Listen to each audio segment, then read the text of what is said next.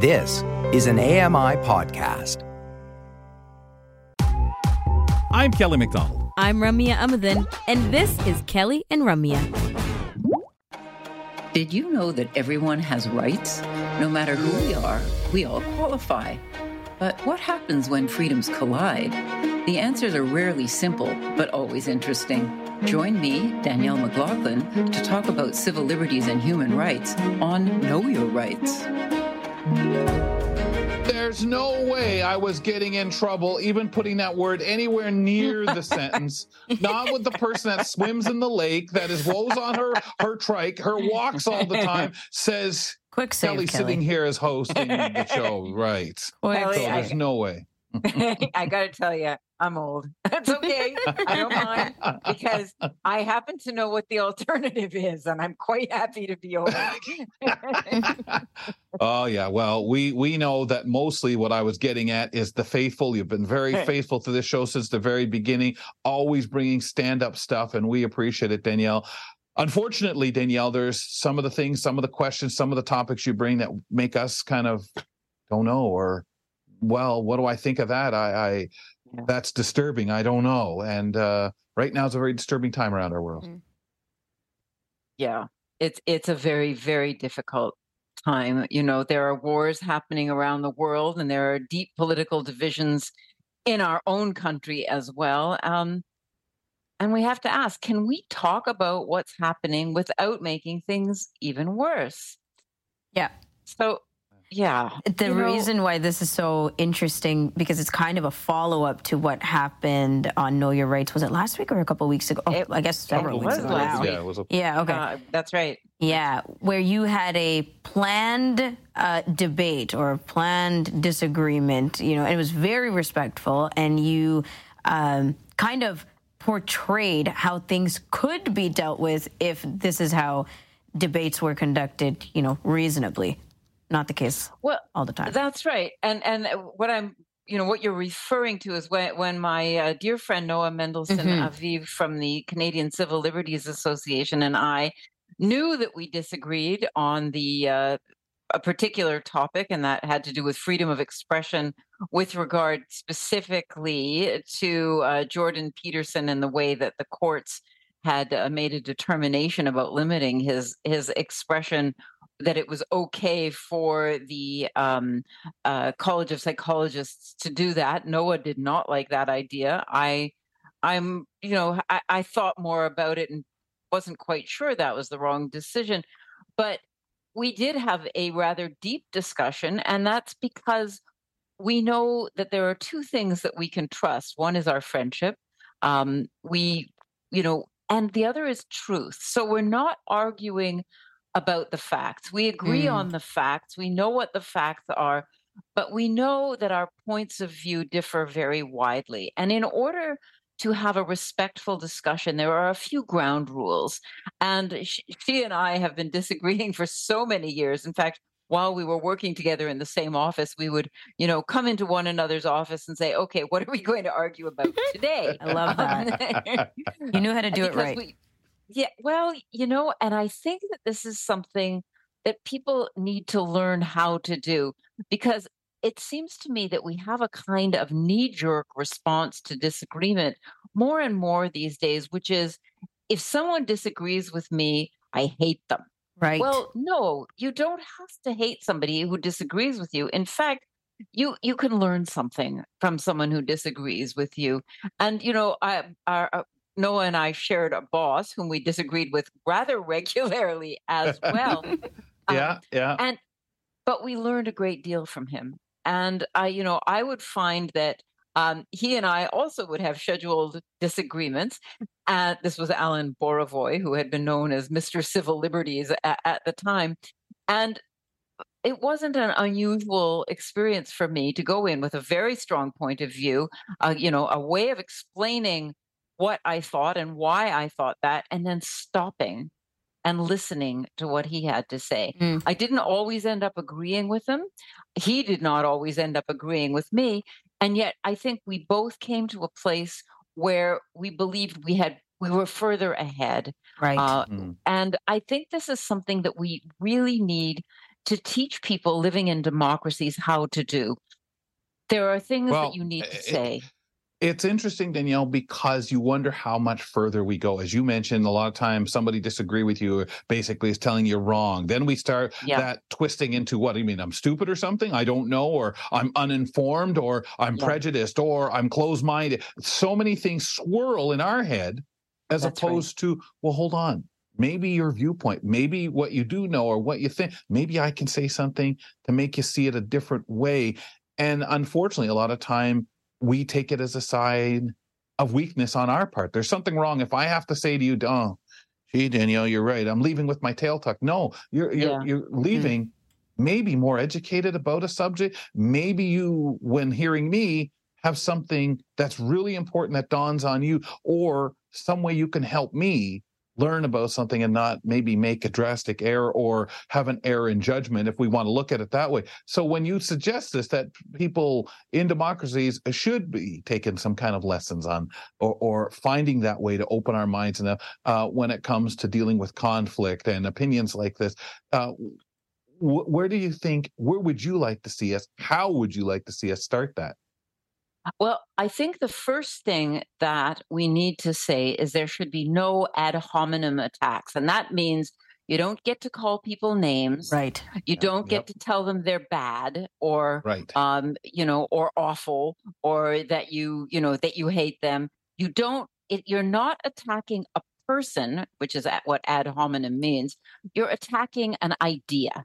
You're attacking a policy. You're attacking something that you believe is wrong in the world. Um, you're attacking a government, for example, point of view. If you say that, and I'm going to use the Israel Palestine conflict because it is on everybody's mind right now.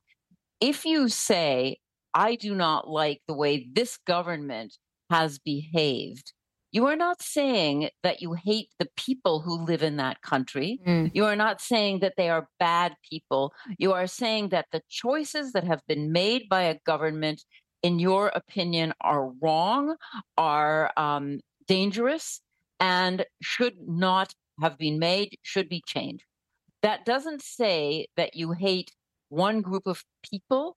That doesn't say that because somebody has a personal belief, you think that they are bad. But if you say that anybody who targets young children, whatever their ethnicity, whatever their religion, is doing something that is terrible and is dangerous, I think you'd have a hard, a hard argument against that. I'm not saying that one group has all the cards, that one group has all the morality. I am saying that there are certain values that we have to share. And one of them is that children should be allowed to grow up. Um, if somebody doesn't believe that, I don't think I can have a discussion with them. Mhm. Um, you know that it, it in in my view that is such a very basic value that we can't go anywhere if we don't share that particular value.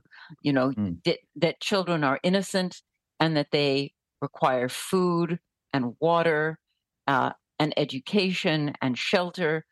Those are things that we that we have to be able to share. So, you know, how can we then learn how to disagree?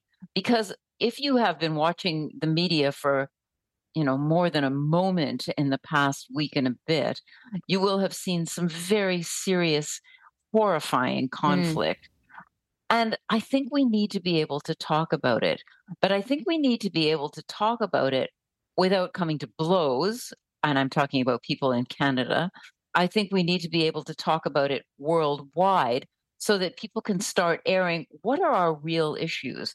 And we have two extremely aggrieved groups of people. We have two governments, and if you look at Hamas as a government, we can call it a government.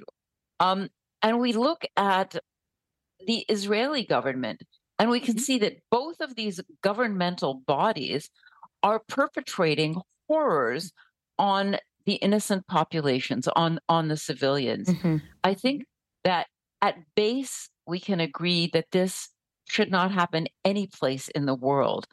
Where we are going to disagree is what to do about it. Right. Where should Yep. we go? And I think we can continue that discussion.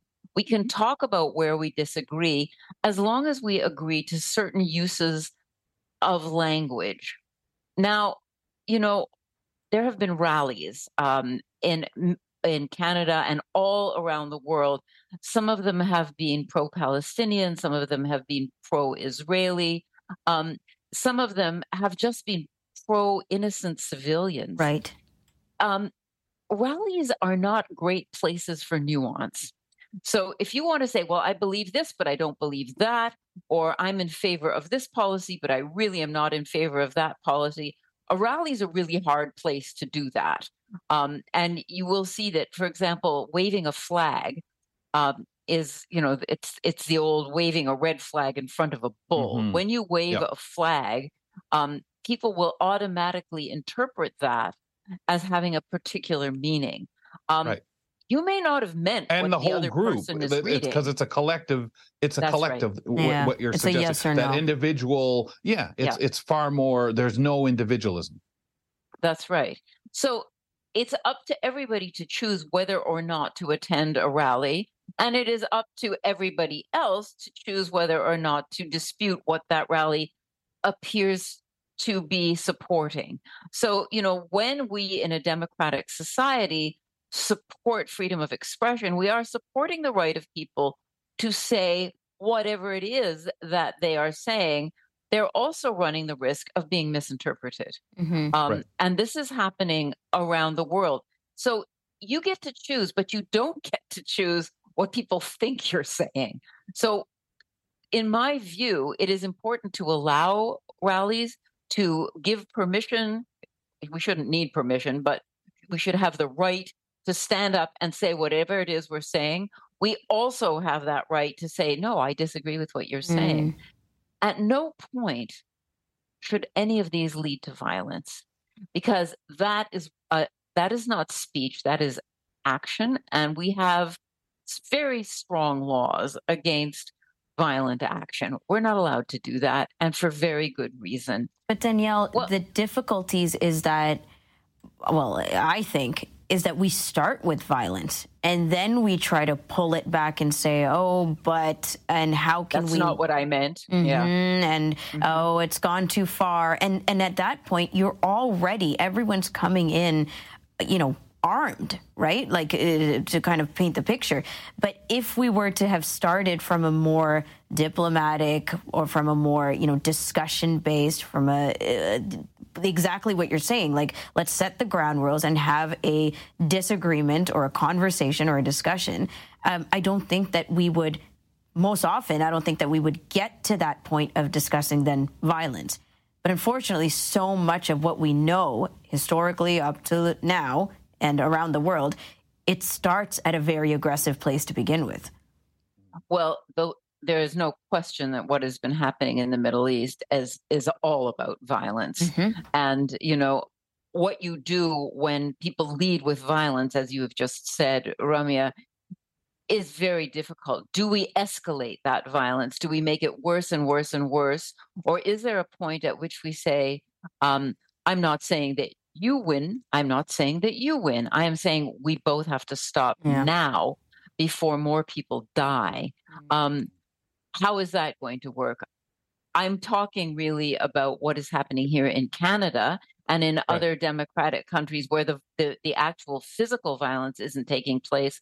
But as some people have said, you know, rallies and demonstrations could lead to violence, as some people have have you know expressed this very Right. strongly. because And- danielle there's a level of responsibility whatever you say whatever i say we sit here every day talking there's a level of responsibility that we have to kind of pick the right words to kind of you know give an opinion give a thought but also think about how we're saying it it's okay to be wrong but it's Yeah. okay it's it's not okay to intend to mislead to not care or the areas that i find where where the violence where people either it's at a protest or a way of dealing with people how do you teach? You can teach people how to speak how to be more thoughtful how to use the correct word. You just can't it seems in our world for whatever reason teach people not to hate not to be frightened of people or things they mm-hmm. don't understand that turns them into get rid of, don't want Yeah. around, harm. Well, one of one of the things, Kelly, that that I have seen on both sides of this particular issue is people referring to the others as being non-human, as Mm. saying they're animals. Those people are animals. Those people aren't really human. As soon as we stop recognizing the humanity in other people, we're in a very dangerous space. And I know that you've, you know, you've seen that, for example, with the Holocaust, where Yeah. the Jews were Yeah. not referred to as humans, they were referred to No. as rats, where you see people using language like that, it facilitates violence Of because it does. we we have to believe that you know if something is is an infestation then what do we do with infestation get rid of it, eradicate it. exterminate Mm. them eradicate Mhm. them we can't use that kind of language. We can't ban that kind of language but what we can do is make young people particularly alert to its use.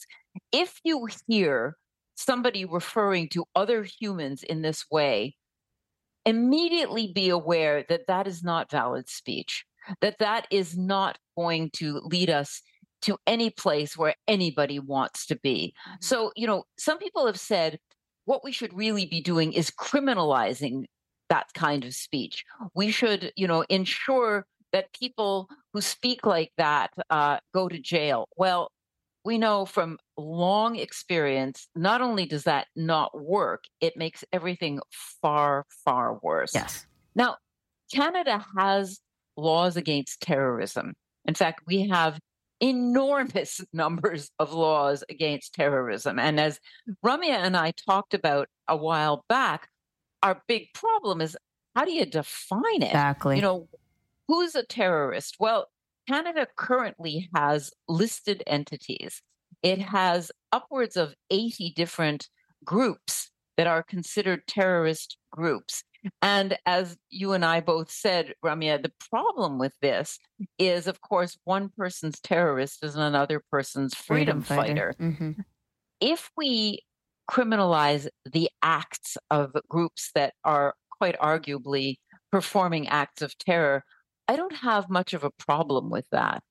But around the, uh, the the support for acts of terror, there are some very difficult to understand laws, which have to do with supporting um, these groups, uh, not just materially or financially, but in other ways that are more confusing.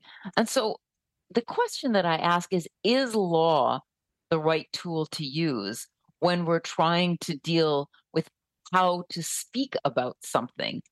Um, I don't think it's going to work. And if you take a look, and I have been over the last um, number of days looking at social media posts, what I can tell you is that there is misinformation, disinformation, inflammatory and hateful messaging, as well as unbelievably supportive messaging for people who are suffering. Mm. Um, if I were to send a message of t- support to somebody that one group hates, am, am I considered to be a bad person?